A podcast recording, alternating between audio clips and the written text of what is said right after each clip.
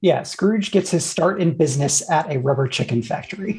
Yes, of all the things in the world.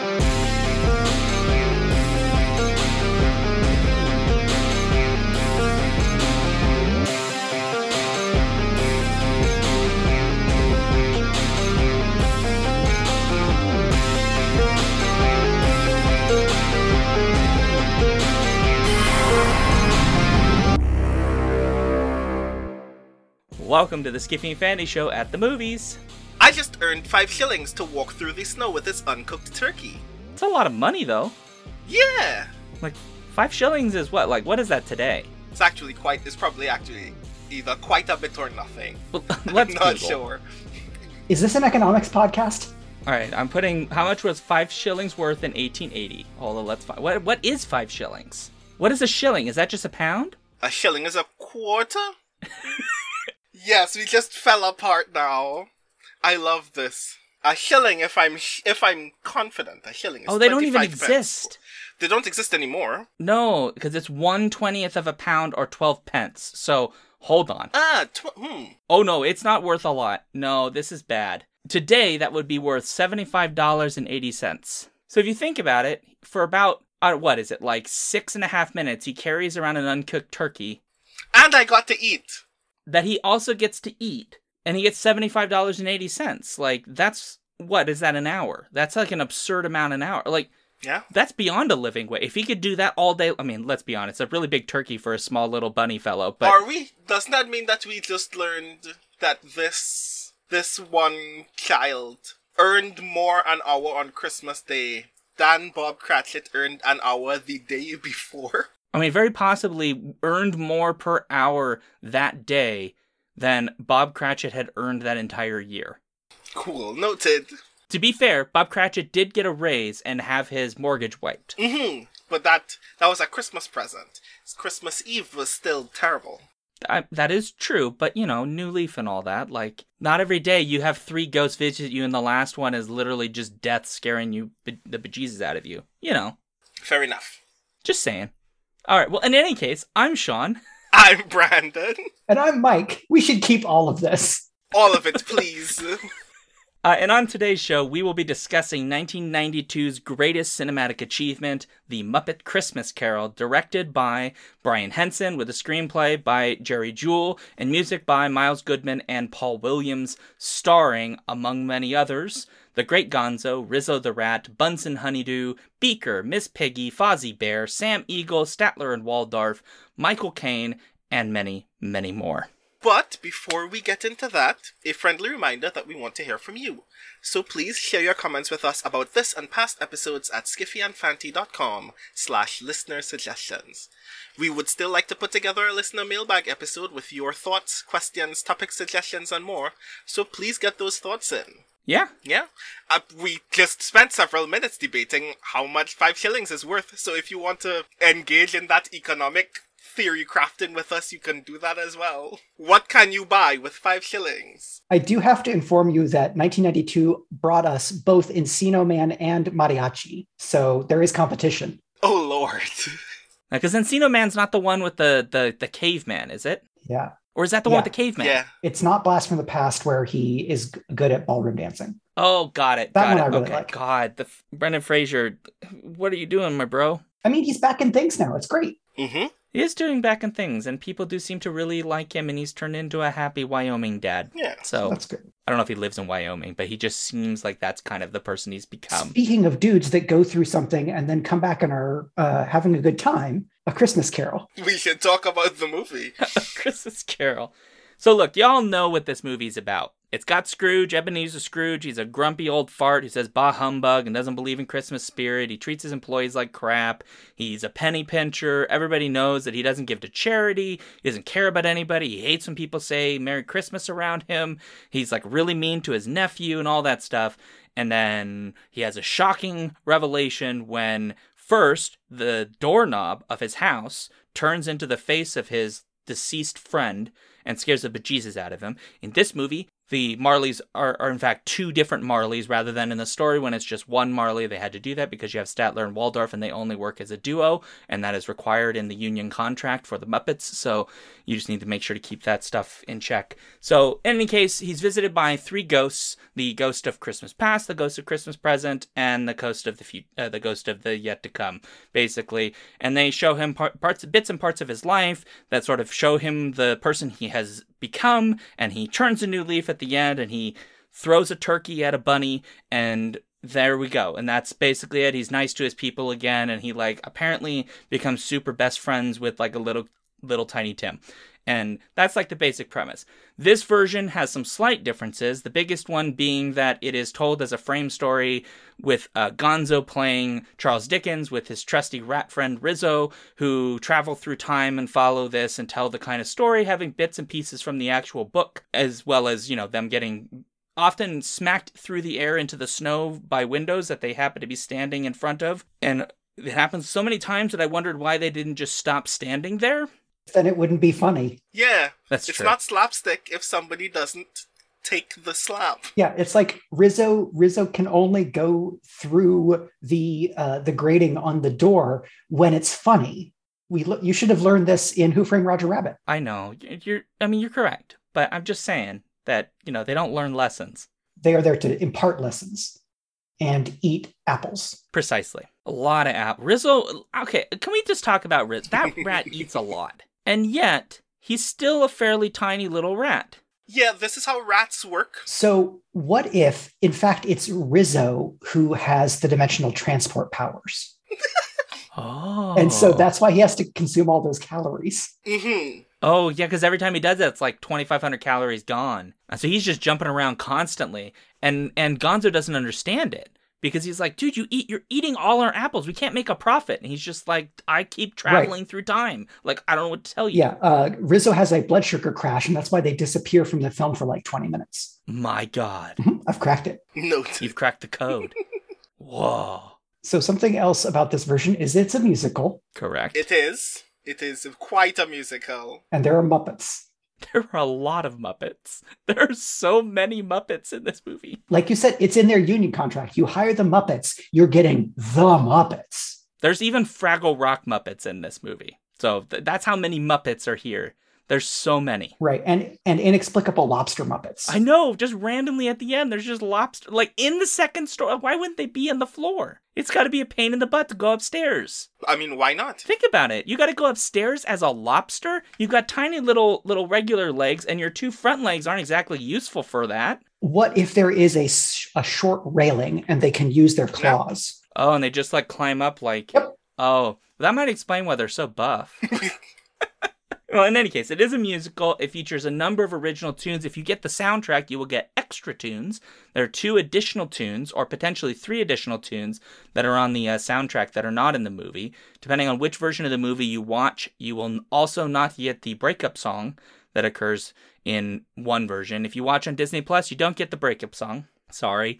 Uh, so you will maybe a little bit uh, confused as to why Rizzo is so sad, and it's because the breakup song is quite sad. It is a sad little song. But in any case, we got a movie to talk about. Yes. Brandon, you were two when this came out, apparently. Yes, I was an infant. This is the first time that I have seen the Muppet Christmas Carol from the be- from beginning to end. Every time that I've ever seen a frame or a scene of this movie in the background of someone else's house in December while I was a child, I have never seen before the ghost of Christmas yet to come.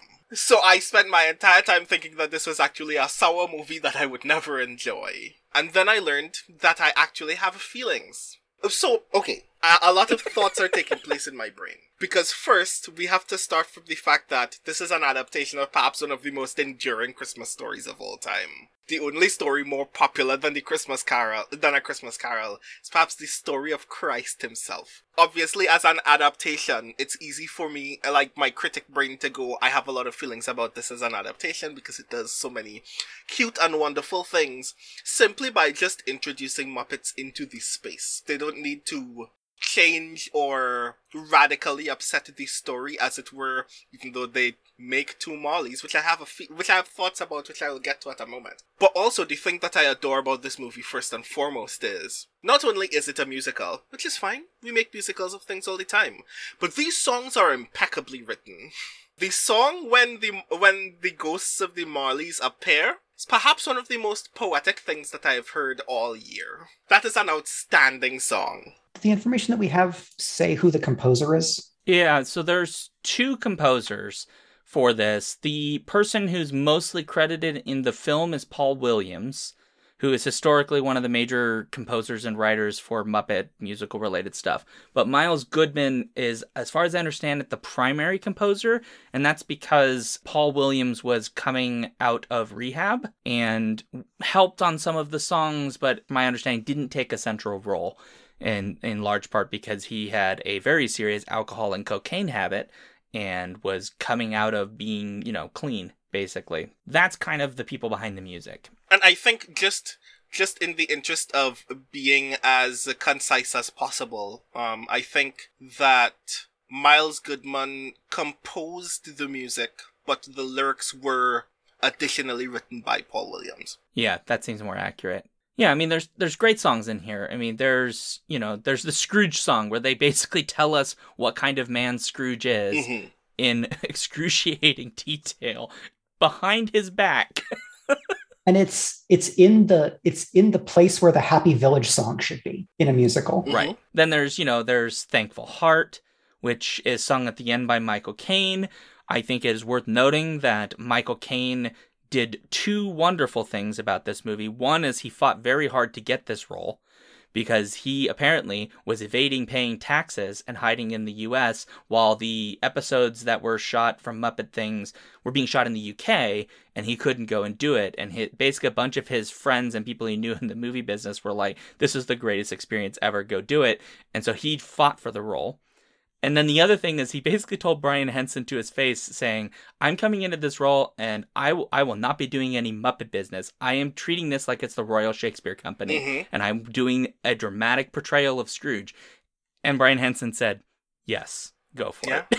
and so that's why you don't see any winking from him. He is he is playing cruel Scrooge throughout this. So when we get the Thankful Heart song, it's also adorable. Michael Caine's not a great singer by any stretch of the imagination, but also it doesn't really matter because the heart's really there. It's also a movie that he is really grateful to have done because it's a movie he can basically give his his grandchildren, which is a thing that some actors actually prize and value. Raul Julia, for example, did the same thing.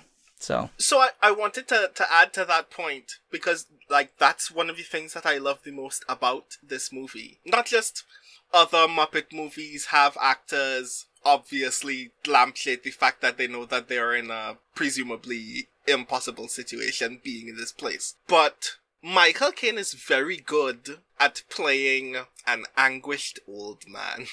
There are multiple times in this movie where I just look at his face and go, "You're going through a lot, and I wish that these ghosts would just let you go to sleep."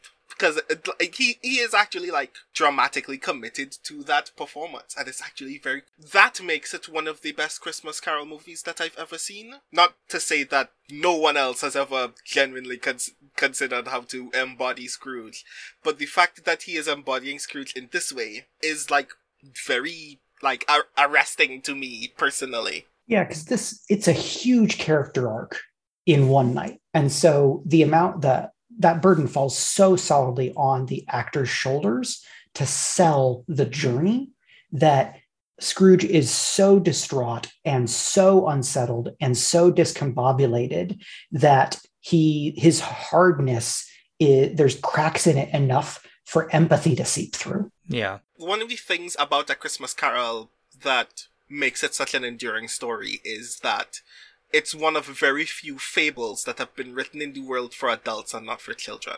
Yeah, in a kind of ironic way because this is a movie. This movie adaptation, right, is clearly meant for children, or at least children is going to be a dominant portion of the audience, or at least family will be, Mhm. and so therefore it must be suitable for children. But you're you're not wrong that it is a story that historically is not really intended for kids. Yeah, its moralist for adults. Children don't have anything to learn from Ebenezer Scrooge. They either share No. already or they'll learn how to share from another story. A Christmas Carol is specifically for a certain kind of adult, and especially in the year 2021 where we're experiencing a great deal of labor woes all over the world. Perhaps it's the kind of movie people need to see more often. I, I I'm glad you bring that up because this was a thing I was thinking a lot about as I was watching this. Because like at the end of this movie, you know, any version of Christmas Carol, we're supposed to sympathize with Scrooge, right? We're supposed to like kind of like yeah, we think he's a bad guy at the beginning. We understand some of his pain and where it comes from. You know, he's made mistakes in his life and he's had to live with these mistakes and he's done all these things. But at the end, we're supposed to go. Scrooge has changed. He's become a better man. He's become a charitable, loving person. You know, he's recognized his mistakes. He's become a better man. Naturally, we have to kind of give a little bit of leeway here because, as Mikey pointed out, it happens in a night. That's a lot of change for any single human body. Mm-hmm. But when you watch this in the context of the world we've been living in, it's sort of a thing where, like, there's an extra layer of kind of suspension of disbelief that you kind of have to give because on the one hand, you have the people of the world who are the Scrooges of the world, effectively, who would not learn the lesson. But then you get people like Michael Sheen, who just announced that he's basically a not for profit actor because he's just going to take the amount of money he needs to just live comfortably and everything else he's just going to like funnel into charity organizations and local groups and all kinds of stuff. Mm-hmm. And so we live in this like really bizarre time where I wonder if we're going to see like backlash to this kind of story because it's offering essentially redemption for a person who really is a bad man. He is Scrooge ain't a good dude. He's a real nasty piece of work. I'm sure that I've encountered, at least in one critical space, the question that A Christmas Carol exists to recuperate the identity of billionaires in the first place. That it presents the idea that wealthy persons can indeed have enough money and power that they can be good and do good, and that means that you should trust that they will whenever it happens. Or alternatively, you have to hope that three ghosts are going to visit and scare the living daylights out of him Mhm. so that he does make the change and does the thing. Maybe that's the movie we need to make. Maybe the Christmas Carol adaptation that we need right now, well, uh, well, in 2022, is a movie about like three commoners who just so happen to have very good special effects training. Who just decide to become ghosts. They're Mysterios? Is that what you're saying? Yeah. Yeah, like my note on this, uh, uh, one of my notes on this uh, film is that Christmas Carol is about terrorizing the rich into empathy. And the rich are so insulated from consequences and from having to deal with everyday people who are not part of the rich and are not their servants that to a certain extent, it does require a supernatural move to be able to disrupt the lives of the truly rich in the way that Scrooge's life was disrupted. There's just an interesting element about this Scrooge figure here because he it is that on the one hand, right, this supernatural effort has to be done, but it's also like showing this pathway because in this movie it shows us fairly clearly, right, which is that other rich people also don't like Scrooge. And you can just imagine the scenes were shown of his his death, right? His his you know, the future that's yet to come when Scrooge has died and they're basically laughing over his dead body and people are like pilfering his sheets and all this stuff is happening. Those same people would be doing the same thing to one another because like the, they're, they're like the three pigs, they're like or four pigs or whatever who are like these other bit rich business people. They absolutely, right? One of them dies, they're all saying the same kinds of stuff because they're all these very callous, you know, not really caring people. And I think part of like the message that you know, this version I think tries to bring out even a lot more because it's dealing with cute puppets is that like if you're going to be a wealthy man, like having wealth and doing nothing of, of substance with it that is beneficial to other people, that is only in service of yourself or your quote unquote rich friends, is ultimately like going to lead you down a life of being a miserable person nobody respects or cares about the fact that he dies, nobody is really sad. I mean, the person that's the closest to being sad about it is is Cratchit, Bob Cratchit. But even then, it's sort of like he's doing it out of courtesy. He doesn't really miss Scrooge. Scrooge is a t- horrible to him, but he's doing it out of a sense of like common decency of like, you know, you respect people when they die and you don't spit on their grave and those kinds of things. And so if there's a lesson that Scrooge is supposed to pick up here, it's that yeah, if you're going to be a wealthy person, then the kind of wealthy person you should be is the wealthy person everybody loves because they take their wealth and they do good by the community around them rather than hoarding it away. Right, because this because when the book was released, uh, legendarily there was a massive upsurge in charitable giving in London. Oh, and like the politics of the time in London and in England would not have had a lot of space, especially in popular fiction, for like the actually aggressively leftist version of billionaires shouldn't exist. You should not only give away all of your money, uh, but dismantle the very uh, infrastructure and architecture that allowed you to um, accrue this much money. Like he's a landlord and a money lender. So just giving a bunch of money and forgiving his employees' mortgage, it is not like a transformational, it's not transformational on a broader social level. But again, there is a certain amount of conciliatory space or a conciliatory move that I think is often made with this work in adaptation. I mean, on some level, you have to, right? Because this is, you know, it's a two hour movie. You can also have like a 30 minute section at the end of like, let's show Scrooge and his systematic changes he's made. Yeah. Because then people would check out. Let's show Ebenezer Scrooge building roads. And I would say in this this version, you know, Michael Caine's performance at least strongly suggests that that is the case. Like we see his emotion as he is, you know, encountering these these ghosts and experiencing the life that he is living and the consequences of that life. We can feel his pain and his hurt at the idea that Tiny Tim will not survive. Like that actually like stabs him deep, deep down and Michael Caine gives a really good performance here. So I think there's a degree to which we can believe that he is a changed man at the end and we just kind of ha- it's it's sort of like a fan. I mean, it's a fan. It's literally a fantasy, right? It's just a horror, a dark fantasy, a horror fantasy. We have to sort of accept that this is going to be a change that exceeds past Christmas. That when he says, as he says a bunch of different times, that it, it's not just Christmas Day. I want to bring this spirit, you know, to every day. I want I want that to follow me through the rest of my life. We we're led to believe it, at least in the performance alone. The thing about A Christmas Carol as a story in general is that a lot of the assumptions that we make about its capacity to be a story with a reasonable beginning, middle, and end are assumptions that we make because it's Christmas time, because if we didn't, Christmas time would constantly be horrible for all of us anyway. Like, there were moments in the movie when I was like, in another movie, it would be unbelievable that Ebenezer Scrooge is responding in this way at this moment. But I do believe if only because the movie has established that this is the kind of period where people will be emotionally volatile, that he is having an emotionally volatile moment, having witnessed the thing that he has just witnessed in the past, or in the present, or in the future. And I think that that matters. And again, this is about the recuperation of the identity of billionaires. But I, I guess it does kind of matter to tell the story that a man with a lot of money can in fact care about a dead child he does not know. Because that doesn't happen anywhere else but in fiction. Yeah, and I mean like his care for this kid is is interesting because it comes in the Christmas present version and it and it occurs when he's watching the Cratchit family you know, spend time together and he sees this little boy who I think that the narrative that we're getting here is like, well, he is he's a disabled child who has has probably got whooping cough or something common for that time. He's suffering, but yet he goes to church and he's trying to bring good cheer and he's trying to find the the joy and wonder in life and bring love to everybody. And he's sitting here looking at this and going like i have everything. Everything has basically been mine and this little boy who is is struggling in life is a more joyful loving person than i am. What is wrong with me? That i think that's why he connects with that boy so much. Because the when he's in the past section right he sees some of the mistakes he made in his life when he deprived himself of love because he sought love of money he sought fortune and wealth and all of these things instead of the other kinds of stuff that one would do to find joy in life, like being with friends and family, etc. And he's cast all that aside.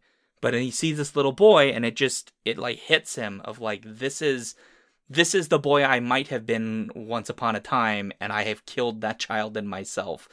And I'm watching this kid who I want to have everything in life because he's so good. It's also worth noting, in like a parallel to that point, that the story that we see of Scrooge in the movie, one of the closest parallels to the original story, if not for two two ghosts of Marley, is that when he was younger, he actually embraced the fact that other people were cheery and hopeful and positive during Christmas time, and spent a lot of that time worrying a lot about them and their money. Like the scene when we first meet Fozziwig, this movie's Fezziwig. So brilliant. Everything about that scene is brilliant. With Animal on the drums. Yo, Animal on the drums was the best part of the entire movie. Just like him playing the triangle and going. yeah, Scrooge gets his start in business at a rubber chicken factory. yes. yes. Of all the things in the world. But like, the way that that scene is framed is interesting because it's not implied. I mean, it's obviously implied as a concern about money. In any other circumstance, one would still think of that as generally miserly. But like, it's not Scrooge's money. It's his boss's money. He's worried about the finances of the entire company. But he's also not against the idea of the fact that this is a Christmas party and all of these people are cool when the ghost of Christmas past brings him to this moment, he notes the fact that his boss was a wonderful boss and these parties were the best parties on this block. That was a thing that he knew. Nobody had to convince him. That wasn't a thing that the ghost of Christmas past brought him here to learn. He already knew that. He just didn't learn that that was a thing that he could also do, that he could also be cool. Yeah, it's because in the opening song, the one of the refrains is uh, and Scrooge is getting worse. So it it does appear that in this version we're to believe that Scrooge's kind of emotional relationship to like charity and Christmas uh, just had motion up and down across his life, and that when he was getting his business started, it seemed like the love of money kind of traded places in his heart with or took up the room that he otherwise had for these other things and for joy and that that trajectory was not interrupted between when he and Belle break up and when the story starts. And that there like there probably was just a slow progression from that point. It's not that he had reached decades long stasis. There was a sense from the populace that it was a progressive lack of empathy and that it's still progressive because there are yeah. two other things that actually struck me as particularly interesting as well. The fact that Scrooge always refers to his nephew as his dear nephew, which is a minor thing, but like this is a person that with one song has already spent a great deal of energy to convince us that he has no love of friends or family, but he does love his nephew. Well, he I, I think he says dear with a little sarcasm. I mean, yes, it's there, but he could have not said it. He he, he doesn't That's say fair. it for anybody else. And two, when we meet Belle, it genuinely does strike me at least that he does in fact love Belle. He just is bad at prioritizing that love. And when he loses it, that is his last actual, like, constant connection to humanity that he has. And at that point, he just kind of falls into selfishness because he's not he's he doesn't have any opportunities to actually be emotionally close to anybody else at that point which is particularly troubling yeah because it it seems from or we could uh, we could take from the parties that the marleys were kind of ahead of Scrooge on the kind of arc of hardening their hearts. And that, okay, so Scrooge is spending time with the Marleys and with Belle and Fezziwig. And then the Marleys and Scrooge go off and start their business. And so he's not around one positive influence. And the Marleys are probably some kind of negative influence, or the Marleys and Scrooge feed off of each other's greed. And so, like in the the framework of you become like the people you spend the most time with. As people come in, in and out of his life, his emotional gravity, his orbit falls into their gravity. Another thing that really sits out here is that while there is gradual progression to his decline into selfishness and I would argue a bit of self flagellation, whether that's in him intentionally or consciously doing it or otherwise. Like the the thing that stands out to me is is the scene when before the Mar- Marley and Marley bit begins, right when Statler and Waldorf show up, which is him sitting in his house, which is uh, presumably a large house of some value, but there's very little in the house. There's there's almost nothing really in there. He's got this chair that's kind of old and it's not tattered, but it's clearly not really been cleaned all that much. He's wearing really like he's got one item that he he prizes, which is his his robe. The one robe, his dressing robe that he has, that he worries he's damaged because he he thinks it's a ghost and he smashes it with his his fire poker gizmo. And when he's eating, he's eating some some cheese and like a loaf of bread. Very good bread, very good cheese, but he just eats it. Yeah, but it's not like a meal. There's no like fine wine. There's not fine dining. He's not wearing fine clothes. He's not surrounded himself with fineries of any kind. Even in in his life, in every single way, like post Belle, has been increasingly depriving himself either of the benefits of the wealth he has. He has clearly been hoarding. So he's not even benefiting there, which is a thing that at least Fozziwig does. You know, he's got wealth and he's benefiting by having these lavish parties and, you know, having a good old time with his rubber chickens. But he's not doing that. But he's also depriving himself of his time with his nephew, who is, as far as we know, his only living relative, who still shows up at his place of work to wish him Merry Christmas and bring cheer to him, even though he's a sour old man. He deprives himself of that. He has no friends. You know, the one person who in his he sees pretty much on a day to day basis, Bob Cratchit, he treats kind of like crap, and, it, and the man's afraid of him. Right? He's restricted himself from all of the human experience or Muppet experience, as this movie would have it, that one could possibly have. And it seems like on some level he's punishing himself by not actually taking advantage of the joys that he can create with the wealth that he's actually got. Which at the end he sort of kind of does by finding that actually the joy is in the friendship and the, the found family and all these kinds of things that are sort of lightly hinted at. But in his life he's just he's just taken it from himself which also may also contribute to the fact that when we do see him being extremely generous at the end, it is such a dramatic shift. Yes. Do we think that we sh- we should take that as like like an indication that he has become brittle in his like self constraint? That the visitation from the ghosts maybe wouldn't have worked five years previous. That he had to reach some kind of tipping point. Maybe when you think about it, like that's kind of how people work sometimes when they set their mind on something that maybe isn't beneficial to them, that sometimes people clamp down hard at that at the beginning phases and then they might loosen up later, you know, because of life experience. Just Scrooge did like the maximally extreme version of this because presumably like 8,000 years have gone between when he and Belle broke up and and this movie begins. Mm-hmm. Or he's still 25 and he's just aged in a year as as much as we're shown. Well, yeah, he's a Highlander, so right, sure, the only one. so this is an aside mostly, but it's a thing that occurred in my brain, so I'm going to say it aloud. If you're listening, this is not encouragement to make that movie, because I am afraid of what Hollywood would do to that movie but I'm going to describe the movie that occurs in my brain, which is I would love to see a version of A Christmas Carol that interprets that same kind of loneliness as and emptiness as struggling with social anxiety and what that adds to the actual conversation about Scrooge as a person. Because otherwise, kind of accidentally tell the story of the fact that wanting to be alone or struggling with spending time with people is a byproduct of miserliness, and I think that that's kind of uncool. The part that bothers me, the part that is emotionally arresting to me about the moment when, for instance, Scrooge is eating dinner and it's just one loaf of bread and one large hunk of cheese with him sitting in front of his fireplace, isn't the fact that he's not spending that time with family, or necessarily the fact that he's like not enjoying the fruits of uh, his capitalist nature, but simply the fact that he's given an opportunity by multiple people to at least be a source of joy for them, and he deprives them of that joy so he can return to his own life of joylessness the thing that I get from that as a result is he has learned that there is no real joy in the world. And we let him know as a result, the ghosts let him know as a result, that there can be joy and that joy is manufactured.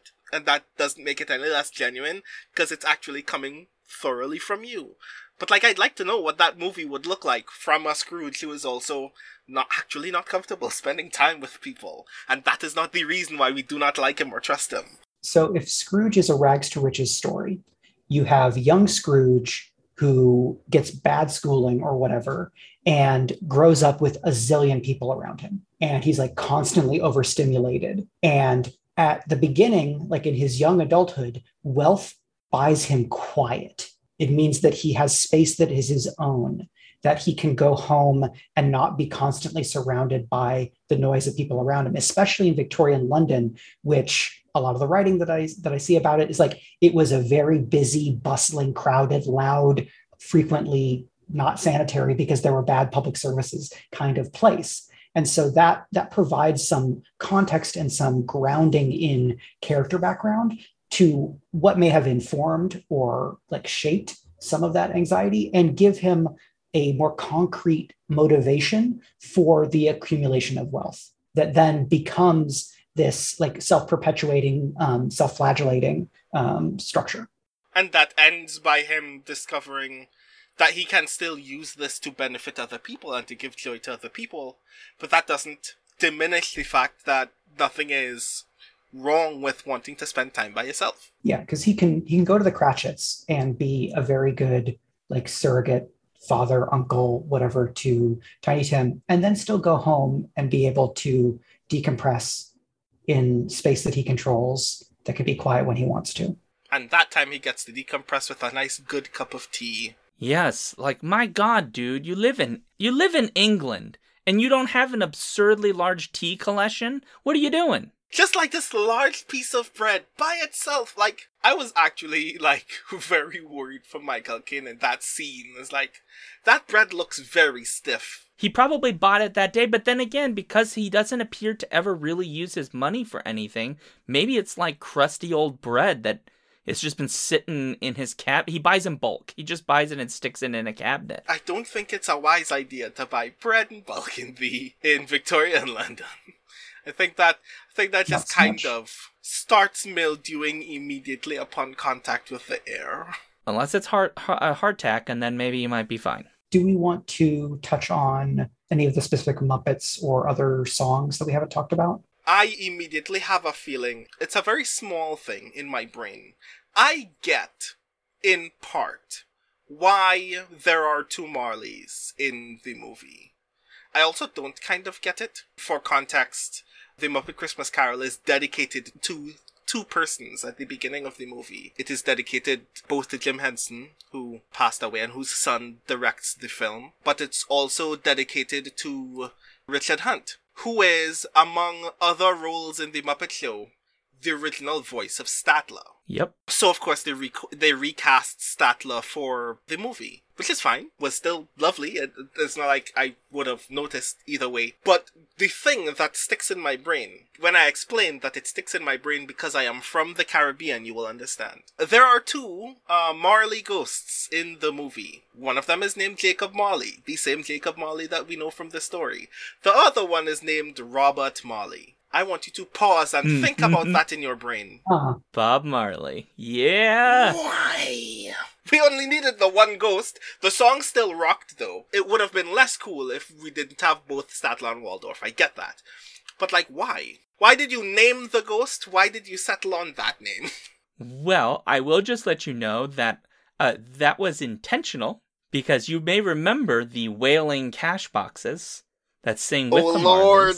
That is, in fact, a nod to Bob Marley oh and the Wailers. I'm so mad at that. It's so clever and yet so silly. And I wouldn't have expected it in this movie of all movies. Okay, cool.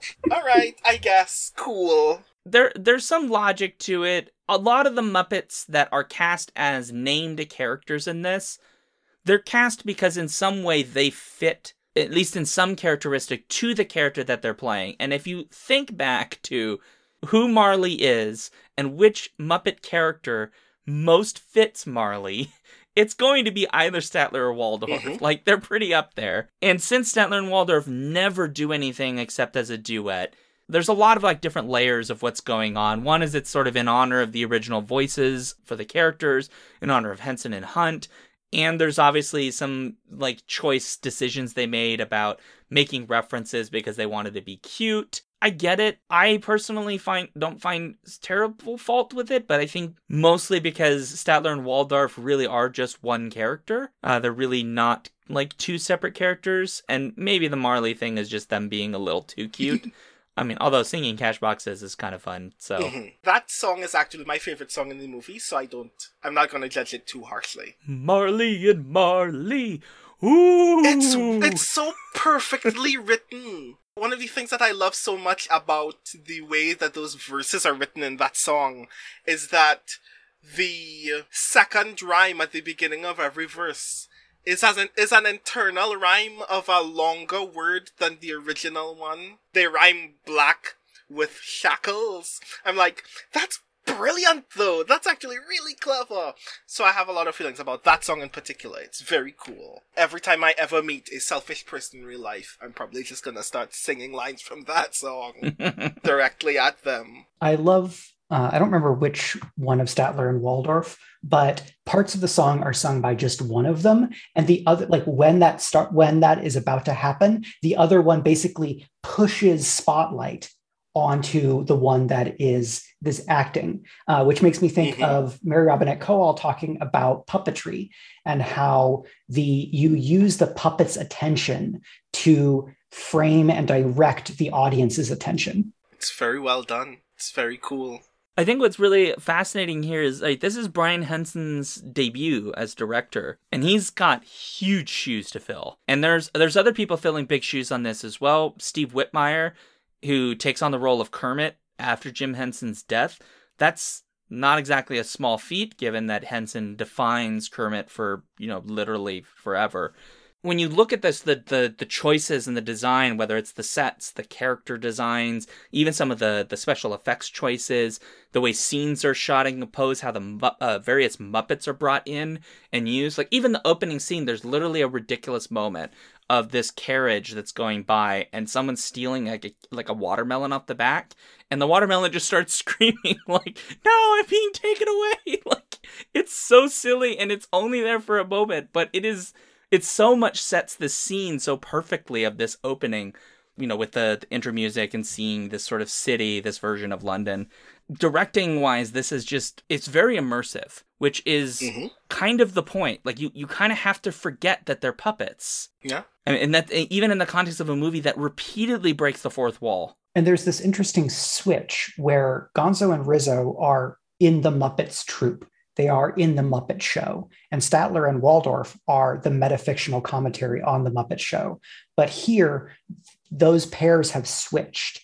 And so we have Statler and Waldorf are embedded in the narrative and are kind of the inciting an inciting incident for the that night um, slash messengers heralds or whatever and then gonzo and rizzo are half out of the story to um, be the narrator and it's like that is an interesting move that i don't know if it was thought about thought of in those terms because like you wouldn't have statler and waldorf do that bit all the way through this movie as the narrators. It's like they functionally, it's not going to accomplish the same thing. The sense that I get from like the Henson troupe of performers is that to engender or like to make it so that people could step into those roles and really thrive makes me believe and I hope that that's just a really supportive group to work with where everybody is helping everybody and where it is easier to kind of learn the things outside of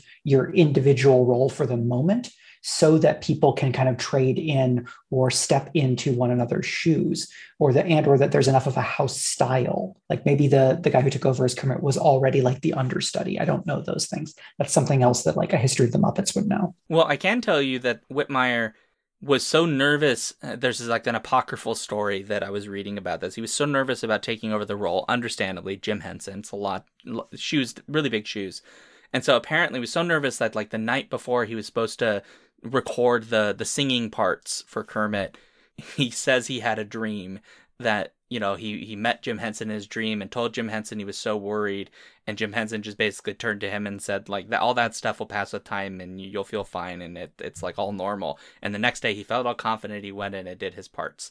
So I don't know how true that is. That sounds like one of those like stories that like is a little bit too fanciful. But at the same time who knows? Like that whole like Muppet world is like full of magic anyway. But hmm this movie is super important, not only for the Henson Company, but for the Muppets, because this is the movie that arguably makes sure that the Muppets continue to remain relevant. Because once Jim Henson dies, there's always that concern. He's the person that like is the, the spearhead of this whole project. He's not alone, he's working with a lot of great folks like Frank Oz, etc.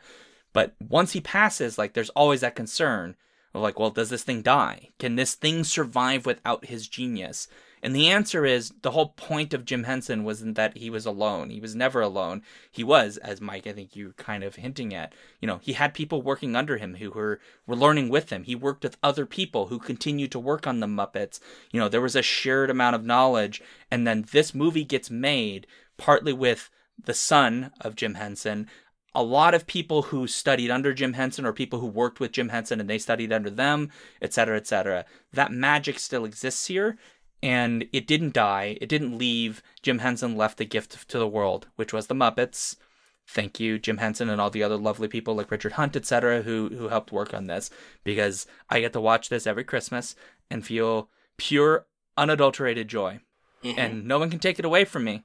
No, they cannot. Uh, shout outs to the Ghost of Christmas Present for being just an absolute d- delight and like tour de force of cheer. He really Mhm. was, right? Like he just sings Yeah. that song, like you know, it feels like Christmas, and he's just like his whole like dancing number and everything. He even gets Michael Caine to dance. That's still one of my favorite beats of the movie as well. Uh, Ebenezer Scrooge, who still has lessons to learn, has just heard our song, and the song is such a bop that he starts dancing anyway. It's very nice. Very good. You got to do the Scrooge dance. Oh god, but let's not make that a thing. It though. is it is really just a variation on the White Boy Shuffle. It is, but I mean, it's in time, you know, to the beat. Yeah, that's the only thing going for it, really. Yeah, I mean, it's not a great dance, but at the same time, like, isn't that the point of a dance? Is like, it doesn't need to be good. It are they having fun? That's really what Yeah. matters. You're expressing yourself, and that's what counts. Yeah, I mean the the ghost of Christmas present's not bothered. The ghost of Christmas present is like laughing and smiling and jumping up and down. He's like, "Yeah, you boogie very stiffly because you haven't actually shaked your booty in 45 straight years." His joints are rusty. He needs some time to like loosen up. He'll be Mhm. doing the worm within a week. It's fine. Yes, classic Victorian dance, the worm. The worm. Yeah? Well, any final thoughts from either of you before we close this out? my final thoughts are I am grateful that this movie exists. This is the first time that I've completely seen the Muppet Christmas Carol, and I'm I I do think it endures for a reason, similar to the reason the enti- the story A Christmas Carol itself endures. I hesitate to say that it's perfect for no other reason than because very few things in the world are perfect. But it's so close to perfect that I am I am willing to let that slide.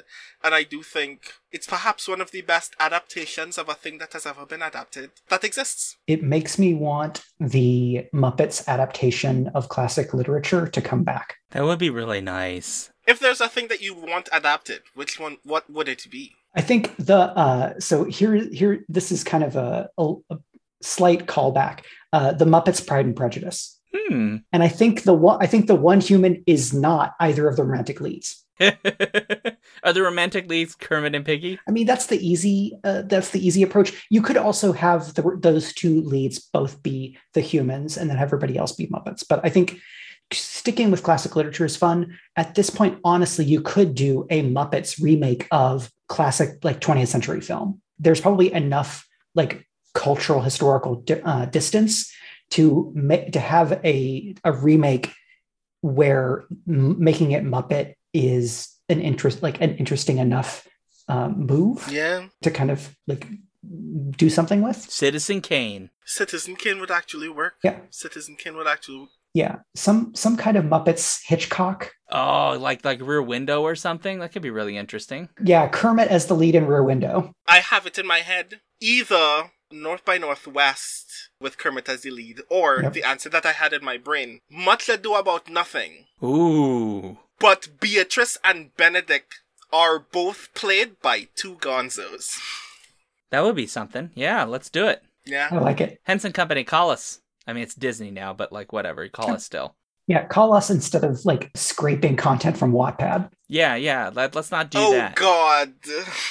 Well, I think we got it. I, I guessing we're giving it all an A plus. Yeah, pretty much. The A plus is about what it makes me feel rather than my like trying to place it within like a cinematic critical tradition. I mean, viewing it from a critical lens, it is perhaps still one of the best adaptations of A Christmas Carol compared to all of its contemporaries, even probably going back all the way to what 1908 so on that level i would still rate it very highly but also even if i were to be even even more harsh about the movie then that would be putting me out of the christmas spirit so True. in keeping with the theme i'm not going to do that One thing to think about is this movie's next year will be 30 years old Mhm. since its release. It's 30 years old in terms of production at this point. Right. And if you think about it, like nothing we brought up, like when, when we go back in time, we start looking at films back in time, like we find lots of problematic stuff in movies. You know, because Mhm. like you go back 30 years or you know to the 80s, you're gonna find all kinds of stuff that just would not be acceptable.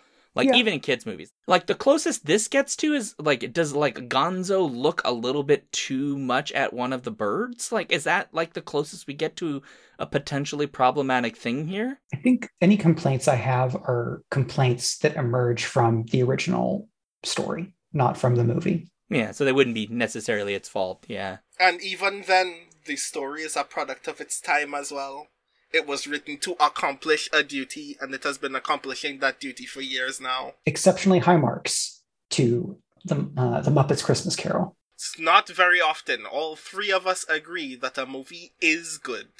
But this time we have. we have done it. Well, perfect. So, thanks everybody for joining us today for one of the last episodes of the year. Um, one of our last at the movies of the year. In fact, the last at the movies of the year. So, as always, if you want to let us know what you thought, you have thoughts about this movie, or you want to let us know what your favorite perfect Christmas movie is, you can go to skiffyandfanty.com slash listener suggestions and let us know. If you would like, you can also follow us at Skiffy and Fanty on Twitter and Instagram and get our newsletter at skiffyandfanty.com slash newsletter. And if you like what we do, you can support us at patreon.com slash skiffyandfanty, in which you should send some of your monies to. You know, don't be a Scrooge, as they as they say. and you can also give us love by, you know, writing reviews on various media platforms like iTunes and other podcatchers. As for me, you can find me at Shaun Duke on Twitter, seanduke.net, patreon.com slash the Joy Factory, and currently still streaming as Alphabet Streams on Twitch. You can find me at the rising at the Rising Tides on Twitter, at Speculate, where I GM the case of the Descended Seal, and coming soon to streaming again at twitch.tv slash the rising T- the rising tides underscore. And you can find me at Mike R. Underwood on Twitter.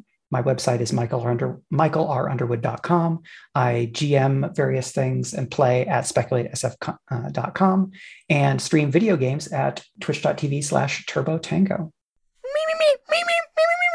What?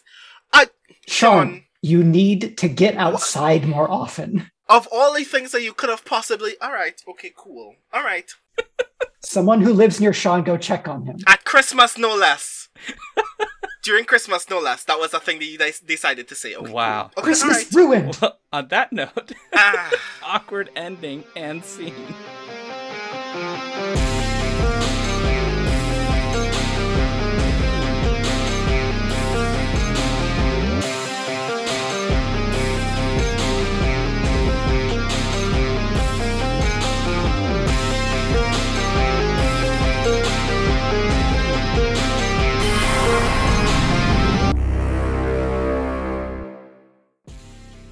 If you want to support this show, you can go to patreon.com slash skiffyandfanty or skiffyandfanty.com, our website, where you can get access to all of our fancy things. Our music comes from Holy Mole. You can support him and his work at patreon.com slash holymole. Thank you for listening.